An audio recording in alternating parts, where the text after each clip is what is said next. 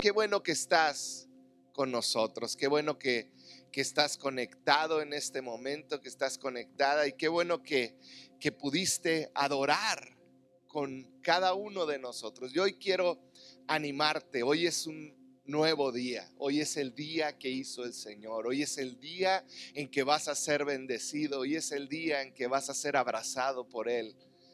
Y yo quiero que estés atento a lo que Dios tiene para hablarte, ¿sí? Y me gustaría iniciar, hoy voy a continuar con la cuarta parte. Ah, se escucha el eco, Charlie, no sé si le puedes bajar allá. Pobre Charlie, lo vieran y Dana corren de un lado a otro ellos haciendo todo. Eh, cuando los veas ahí, felicítalos. Gracias, Dana, gracias, Carlos. Eh, em, ya se me olvidó en qué iba. no, pero hoy vamos a continuar con la cuarta parte de nuestra serie Digno de recordar. Verdades que son dignas de recordar. Y hoy quiero hablarte de algo que creo que es tan importante en este tiempo. La plática de hoy se llama combustible, el combustible que necesitamos para, para caminar diariamente. Es algo que a ti y a mí no se nos puede olvidar, es algo que es digno de recordar. Así que, ¿por qué no me acompañas a orar? Y vamos a iniciar. Padre, te doy tantas gracias por tu amor y tu misericordia. Gracias porque podemos estar comunicándonos por este medio, Señor. Gracias porque la iglesia no se detiene. Gracias porque la iglesia sigue avanzando. Y Padre, yo te doy gracias por cada hombre y mujer que está viendo este esta predicación, esta reunión, Señor. Yo pido que tu presencia esté con ellos, Señor. Espíritu Santo, que tú hables a ellos, que tú hables a sus corazones, que tú les llenes de esperanza, de gozo, de alegría, Señor. En el nombre de Jesús. Amén. En la parte 1 de esta serie, digno de recordar, veíamos la base de todo. Veíamos que tenemos un Dios increíblemente grande, poderoso, veíamos la realidad de nuestro Dios. En la segunda parte vimos la realidad de nosotros como seres humanos, cómo estamos alejados de Dios y lo que merecíamos. En la tercera parte, la semana pasada, veíamos la obra de Jesús y cómo es que por medio de la sangre de Cristo, del sacrificio de Jesús, unió a un ser detestable con un Dios santo y todopoderoso. La obra de Jesús. Y hoy yo quiero ver esta cuarta parte de una verdad digna de recordar. El combustible. El combustible que te hace avanzar, que te hace caminar. El combustible que hace aunque una iglesia avance. Sabes, hablar de combustible es aprender a valorar algo que permite que nos movamos. Hace más de un año vivimos una crisis de combustible en México, en algunos estados. Yo sé que aquí en, el norte no, no pegó tanto, pero en esa época yo andaba en la Ciudad de México con mi esposa y visitamos Querétaro y algún par de ciudades por ahí y pudimos ver las filas interminables de kilómetros para poner 20 litros de gasolina. Algunos iban y se formaban a las 2 de la mañana para salir a las 8 de la mañana e irse a trabajar. El combustible es algo tan importante porque es algo que nos permite seguir moviéndonos, es algo que permite que sigamos avanzando. En pocas palabras, el combustible es lo que nos permite no quedarnos estancados en un mismo lugar, no quedarnos estancados. Y yo quiero aplicar este concepto del combustible para los vehículos, para nuestras casas, para tanto que necesitamos combustible, pero ahora en la vida de la iglesia y en tu vida. ¿Qué es ese combustible? Porque mira, pareciera que al no reunirnos empezamos a vaciarnos de combustible. Para muchos empieza a haber un estancamiento. Cuando comenzamos a, perder las relaciones, empezamos a estancarnos, empezamos a perder tanto de lo que Dios tiene para nosotros. Y yo quiero iniciar haciéndote una pregunta. ¿Cuál es el combustible de la iglesia. ¿Qué es el combustible de la iglesia? Muchos piensan que es el dinero. Algunos otros piensan que el tener un increíble grupo de alabanza o tener una plataforma con luces moderna o tener un excelente predicador y ese es el combustible de la iglesia, es lo que hace funcionar a la iglesia. Creemos que un buen programa de niños o un buen programa de jóvenes o cualquier cosa que se haga con excelencia en la iglesia y tendemos a engañarnos a nosotros mismos pensando que si tuviéramos más dinero haríamos cosas mejores. O si hubiera un mejor ah, programa para jóvenes o para niños o cualquier otra cosa, sería el combustible que la iglesia necesita para continuar. Estaba leyendo un libro de Francis Chan y él platica en ese libro de años atrás un amigo de él de India lo iba llevando a una conferencia en la ciudad de Dallas.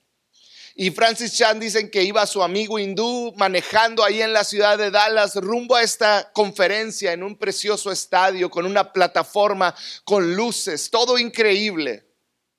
Y dice que cuando llegaron al lugar, este hindú vio todo lo que había ahí y le dijo lo siguiente, qué extraños son los de este lado del mundo.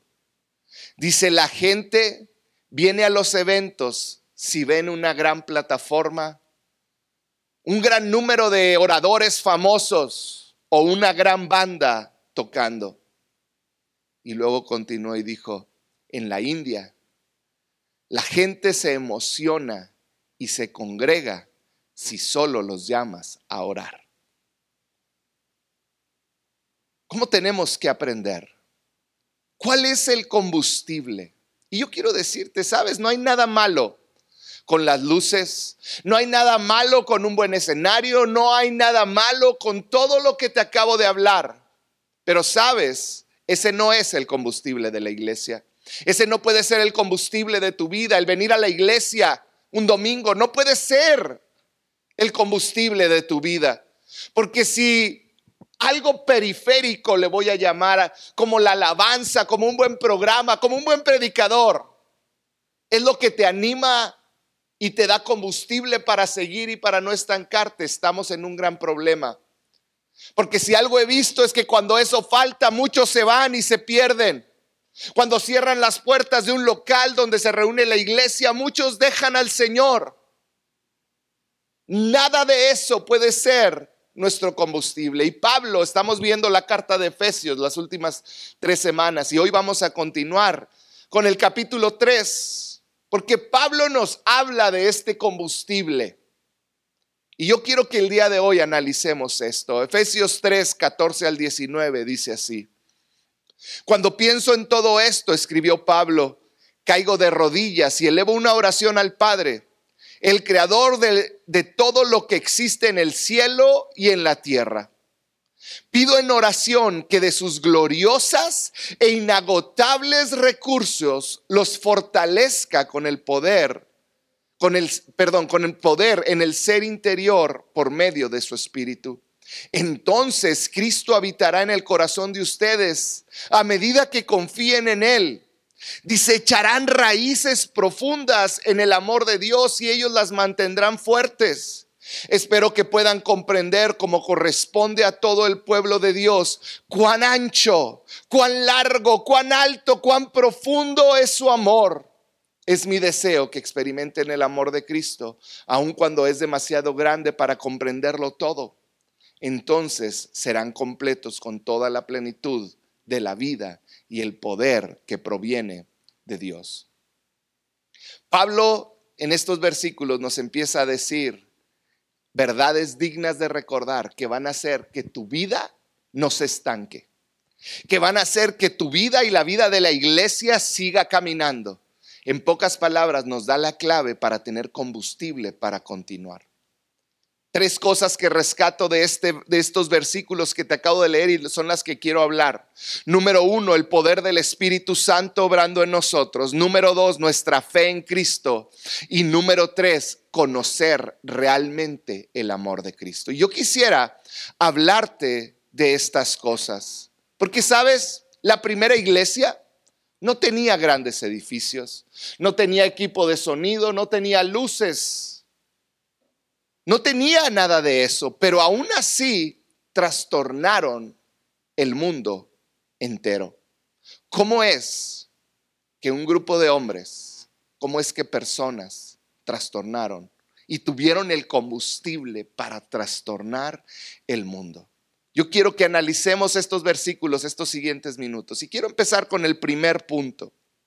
Lo primero que Pablo ora es que Dios, dice en el versículo, creo que es, ay, permítanme, creo que es el versículo 16, dice que Dios los fortalezca con poder en el ser interior por medio de su Espíritu Santo, de su Espíritu. Es el poder del Espíritu Santo el que te permite realmente vivir. Es el poder del Espíritu Santo que te permite vivir realmente, que te permite vivir pleno, que te permite vivir confiado.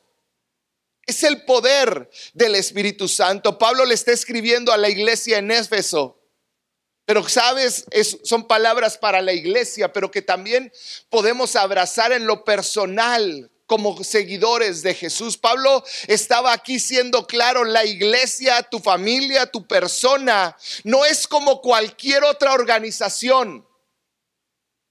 Una organización normal en el mundo depende de un gran líder, depende del dinero que tiene, depende de las personas que trabajan.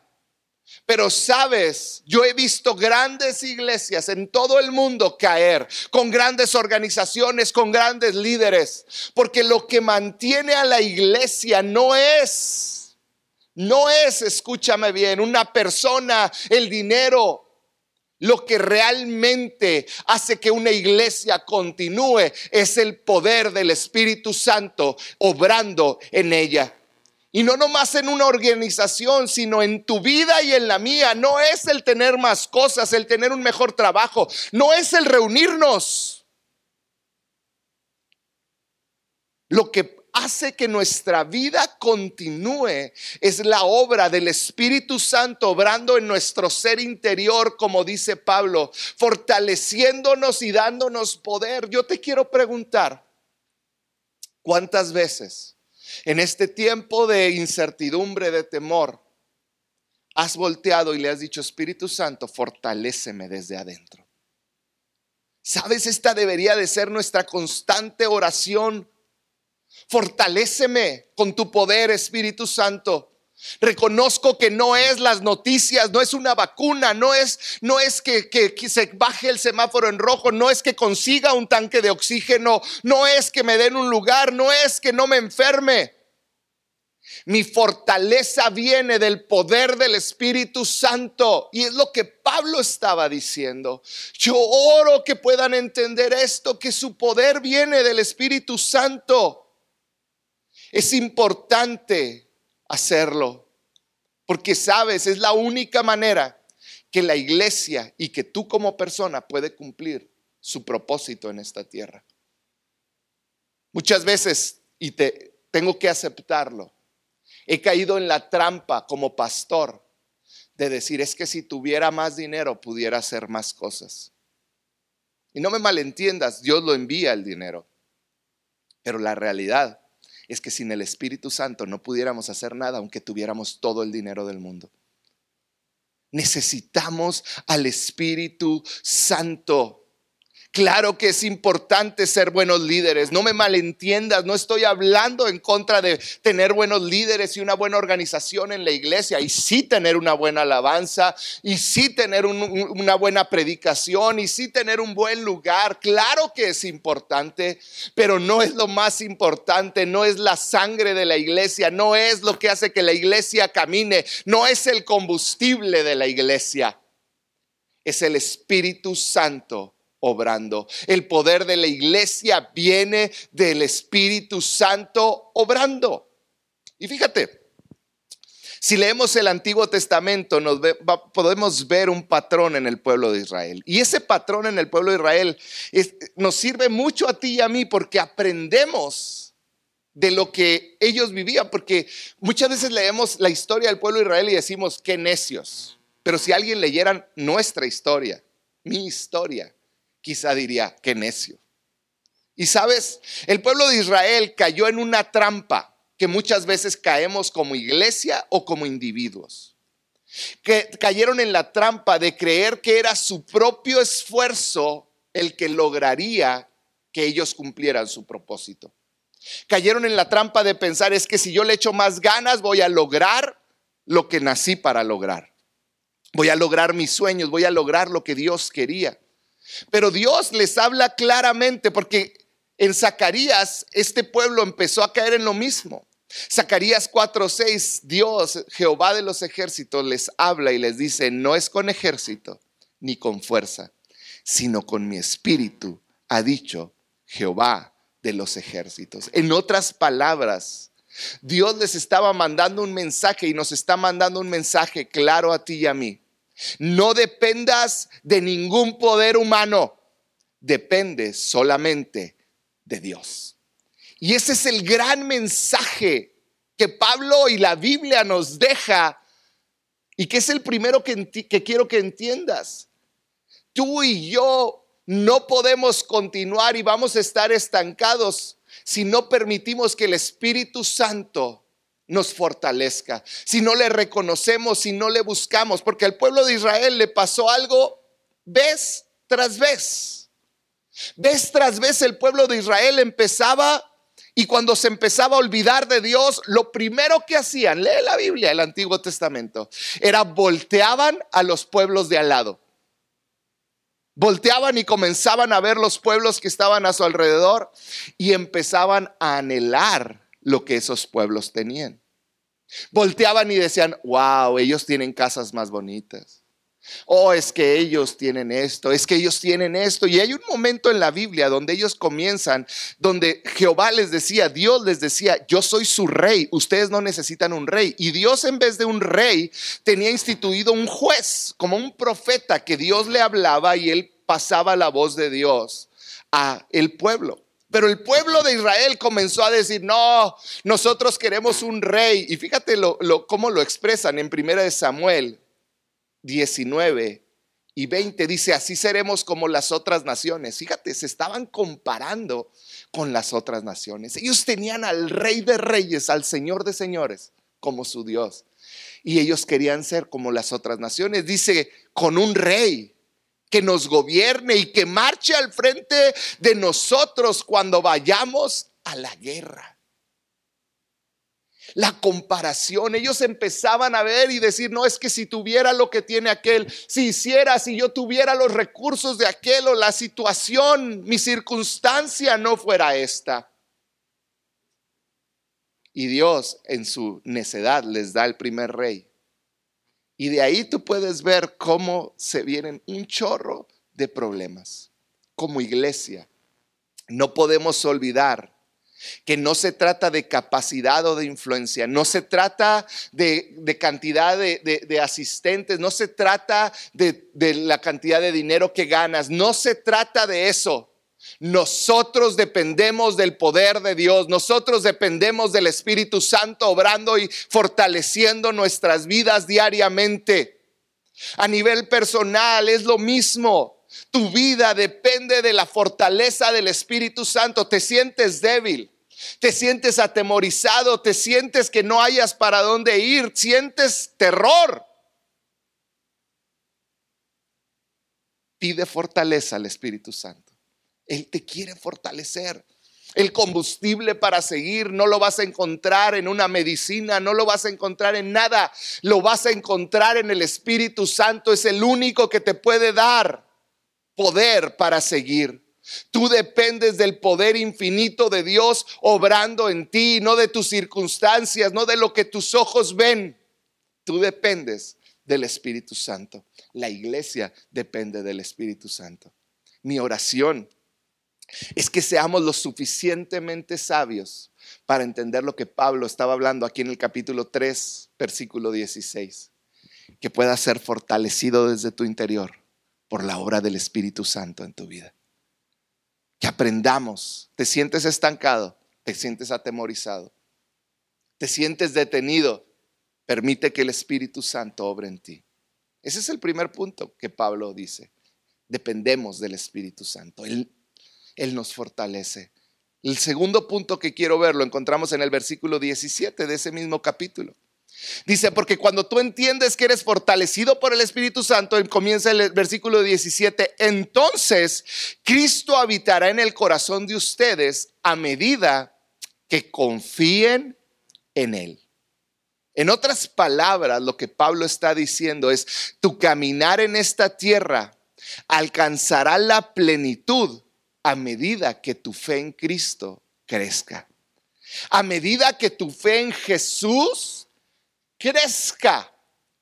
¿Qué es esto si no es un llamado a que nuestra fe en Dios, en Cristo, crezca? Es un llamado, porque uno de los más grandes errores en la iglesia y en lo personal es el creer que somos algo sin Jesús. Es el creer que realmente valemos algo sin Jesús. La realidad es que nuestra vida depende de Jesús. Y debemos de crecer en nuestra fe en Cristo. ¿Cuántas veces nos preocupa más un edificio? un estilo de predicación o la calidad de la alabanza. Nos preocupa más que el que Cristo se ha formado en cada persona. Y estoy hablando como iglesia.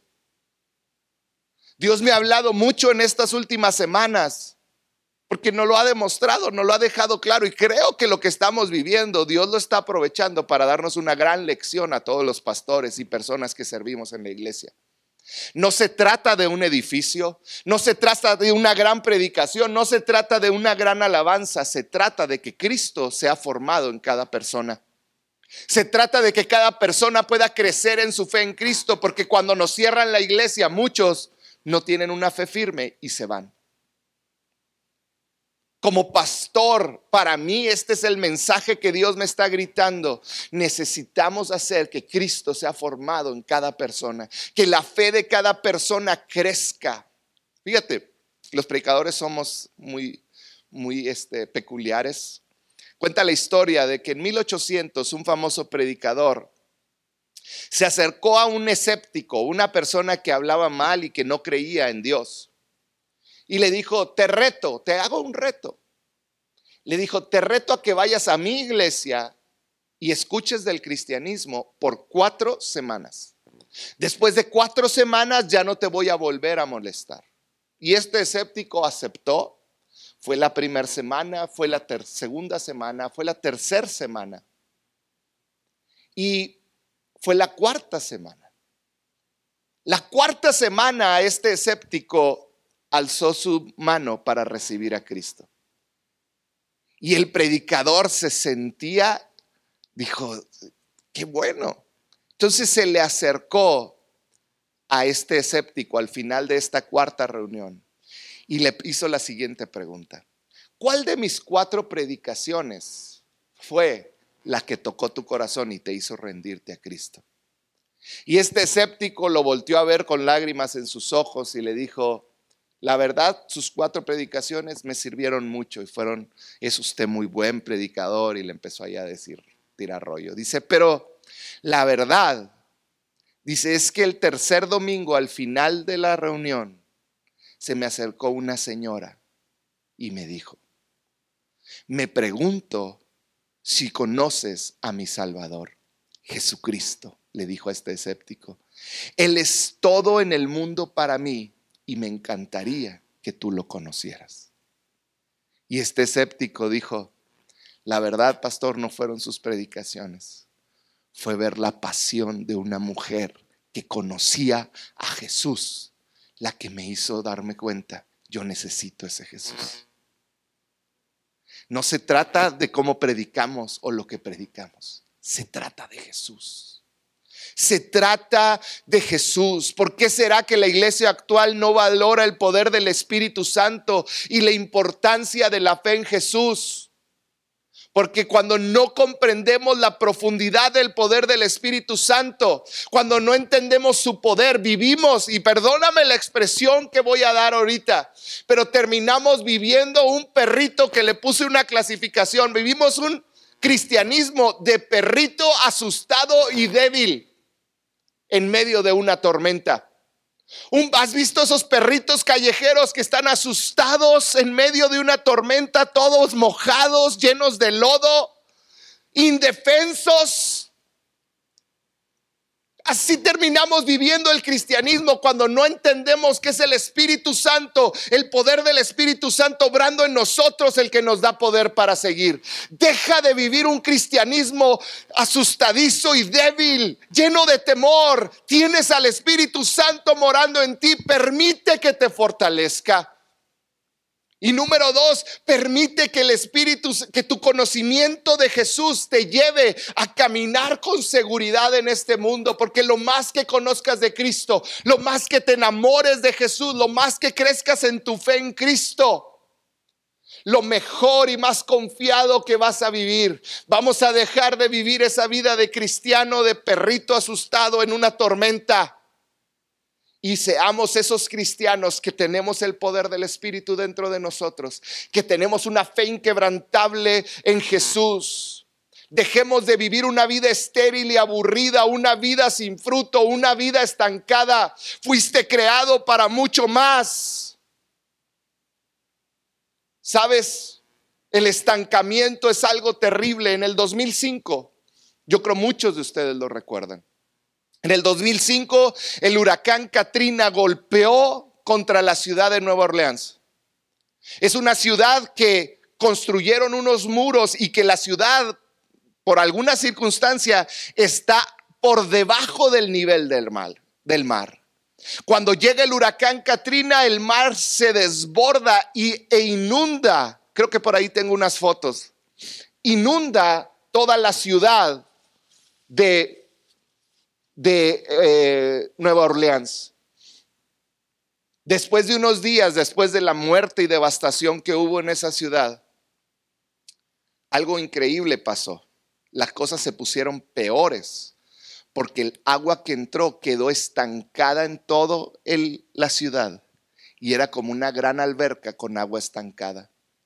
El agua comenzó estancada, comenzó a podrirse y a generar bacterias y empezaron a haber enfermedades y todo tipo de problemas. ¿Por qué? Porque el agua estaba estancada. Cuando tú y yo nos estancamos en lo individual o como iglesia, comenzamos a podrirnos.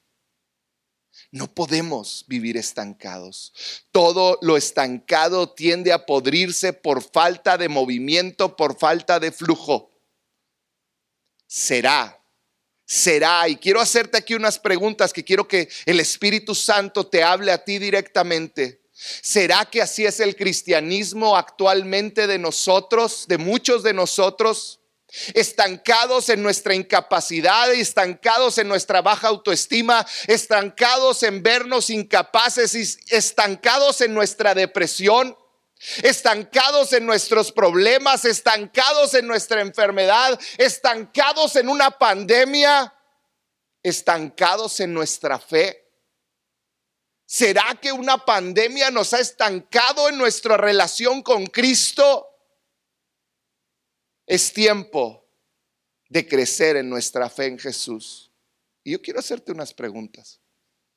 ¿Cuándo fue la última vez que sentiste la adrenalina correr por tu cuerpo por hablarle a alguien de Jesús?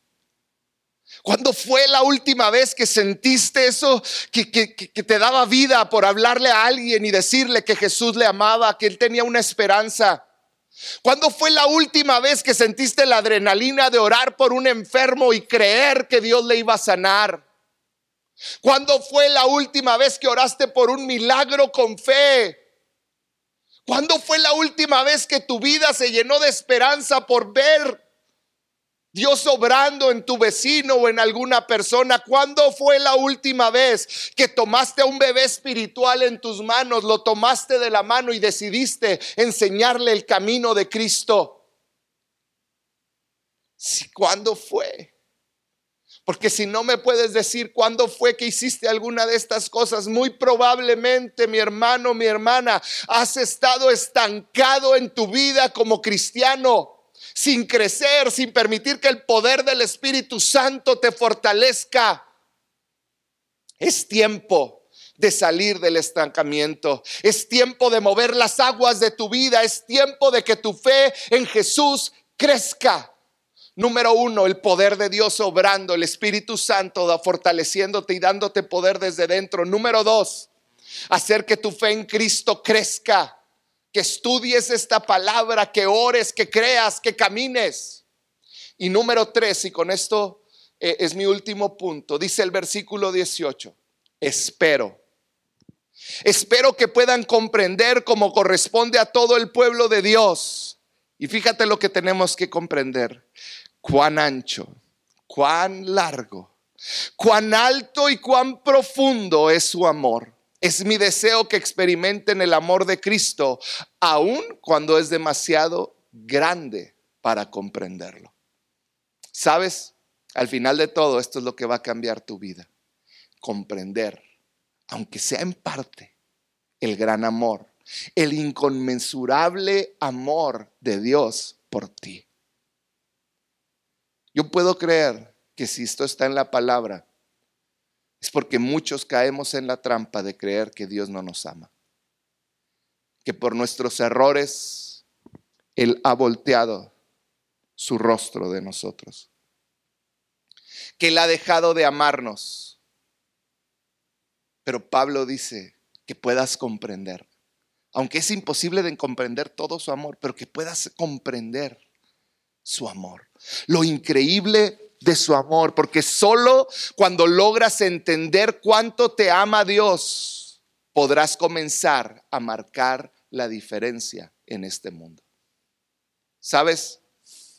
Voy a tocar un tema difícil, pero esta semana hubo muchas discusiones en redes sociales por la postura de un líder religioso en cuanto al matrimonio entre personas del mismo sexo.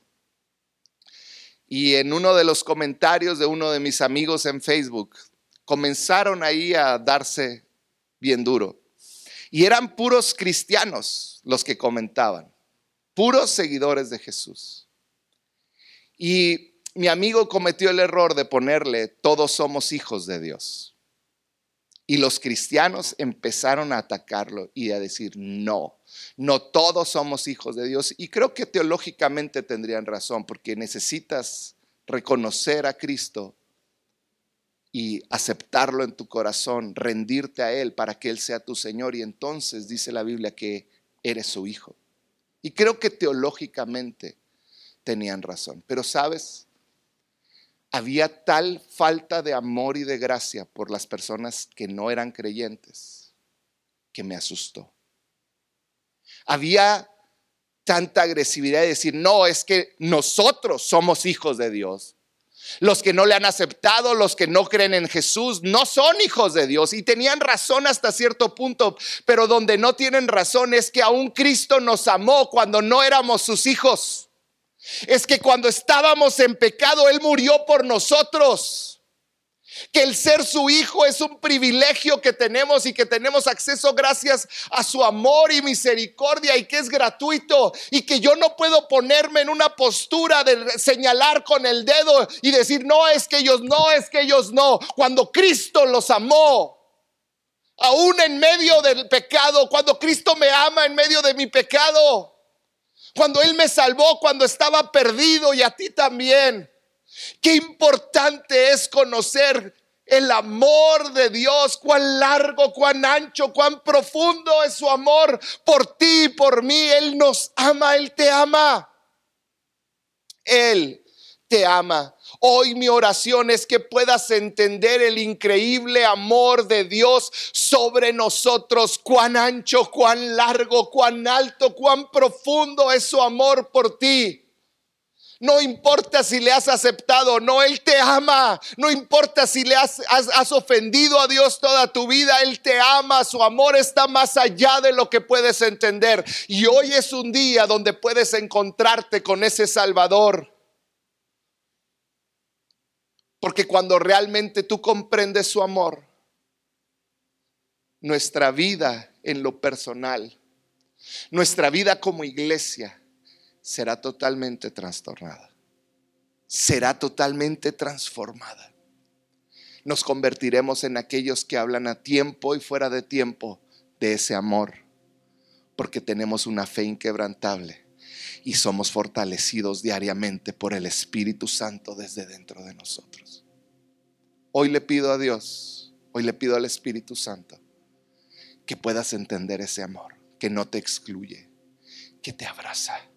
Hoy le pido a Dios que puedas afirmar tu fe en Cristo y vivir por ella. Hoy le pido al Espíritu Santo que te llene de poder y te fortalezca en medio de tu debilidad más fuerte el día de hoy. Porque solo cuando logras entender cuánto te ama Dios, podrás comenzar a hacer una diferencia en este mundo. Quiero terminar leyéndote una historia real, verídica, de una mujer llamada Phyllis. Phyllis tenía una guardería y él escribió esto, ella escribió esto. Dice, un día una hermosa pero muy problemática niña llegó a mi guardería. Desde que la, desde que la vi, quedé cautivada. Era una niña que tenía tan poco, pero que necesitaba tanto. Diariamente, dice, destrozaba mi corazón. Que una niñita de cuatro años viviera en tanto sufrimiento y en tanto dolor. Dice, ella nació en prisión durante todo su embarazo, su mamá utilizó marihuana, crack y cocaína. Esta niña no hablaba, no tenía control sobre sí misma. Cuando alguien se le acercaba, se ponía muy violenta. Y después de su explosión violenta, terminaba tirada en el suelo en posición fetal, temblando. Terminé orando por ella, dice Phyllis, día y noche. Pasaron varios meses y yo comencé a conectar de una manera increíble con esta niña que nadie quería y nadie aceptaba. Día a día, dice Phyllis, nos sentábamos en una mecedora en mi oficina, meciéndonos por largos minutos mientras yo la sentaba entre mis piernas y la abrazaba fuertemente. Esta niña no hablaba, no decía nada. Dice, mientras nos mecíamos, comencé a cantarle día tras día la canción Cristo me ama. Y yo creo, tú la has escuchado esta canción.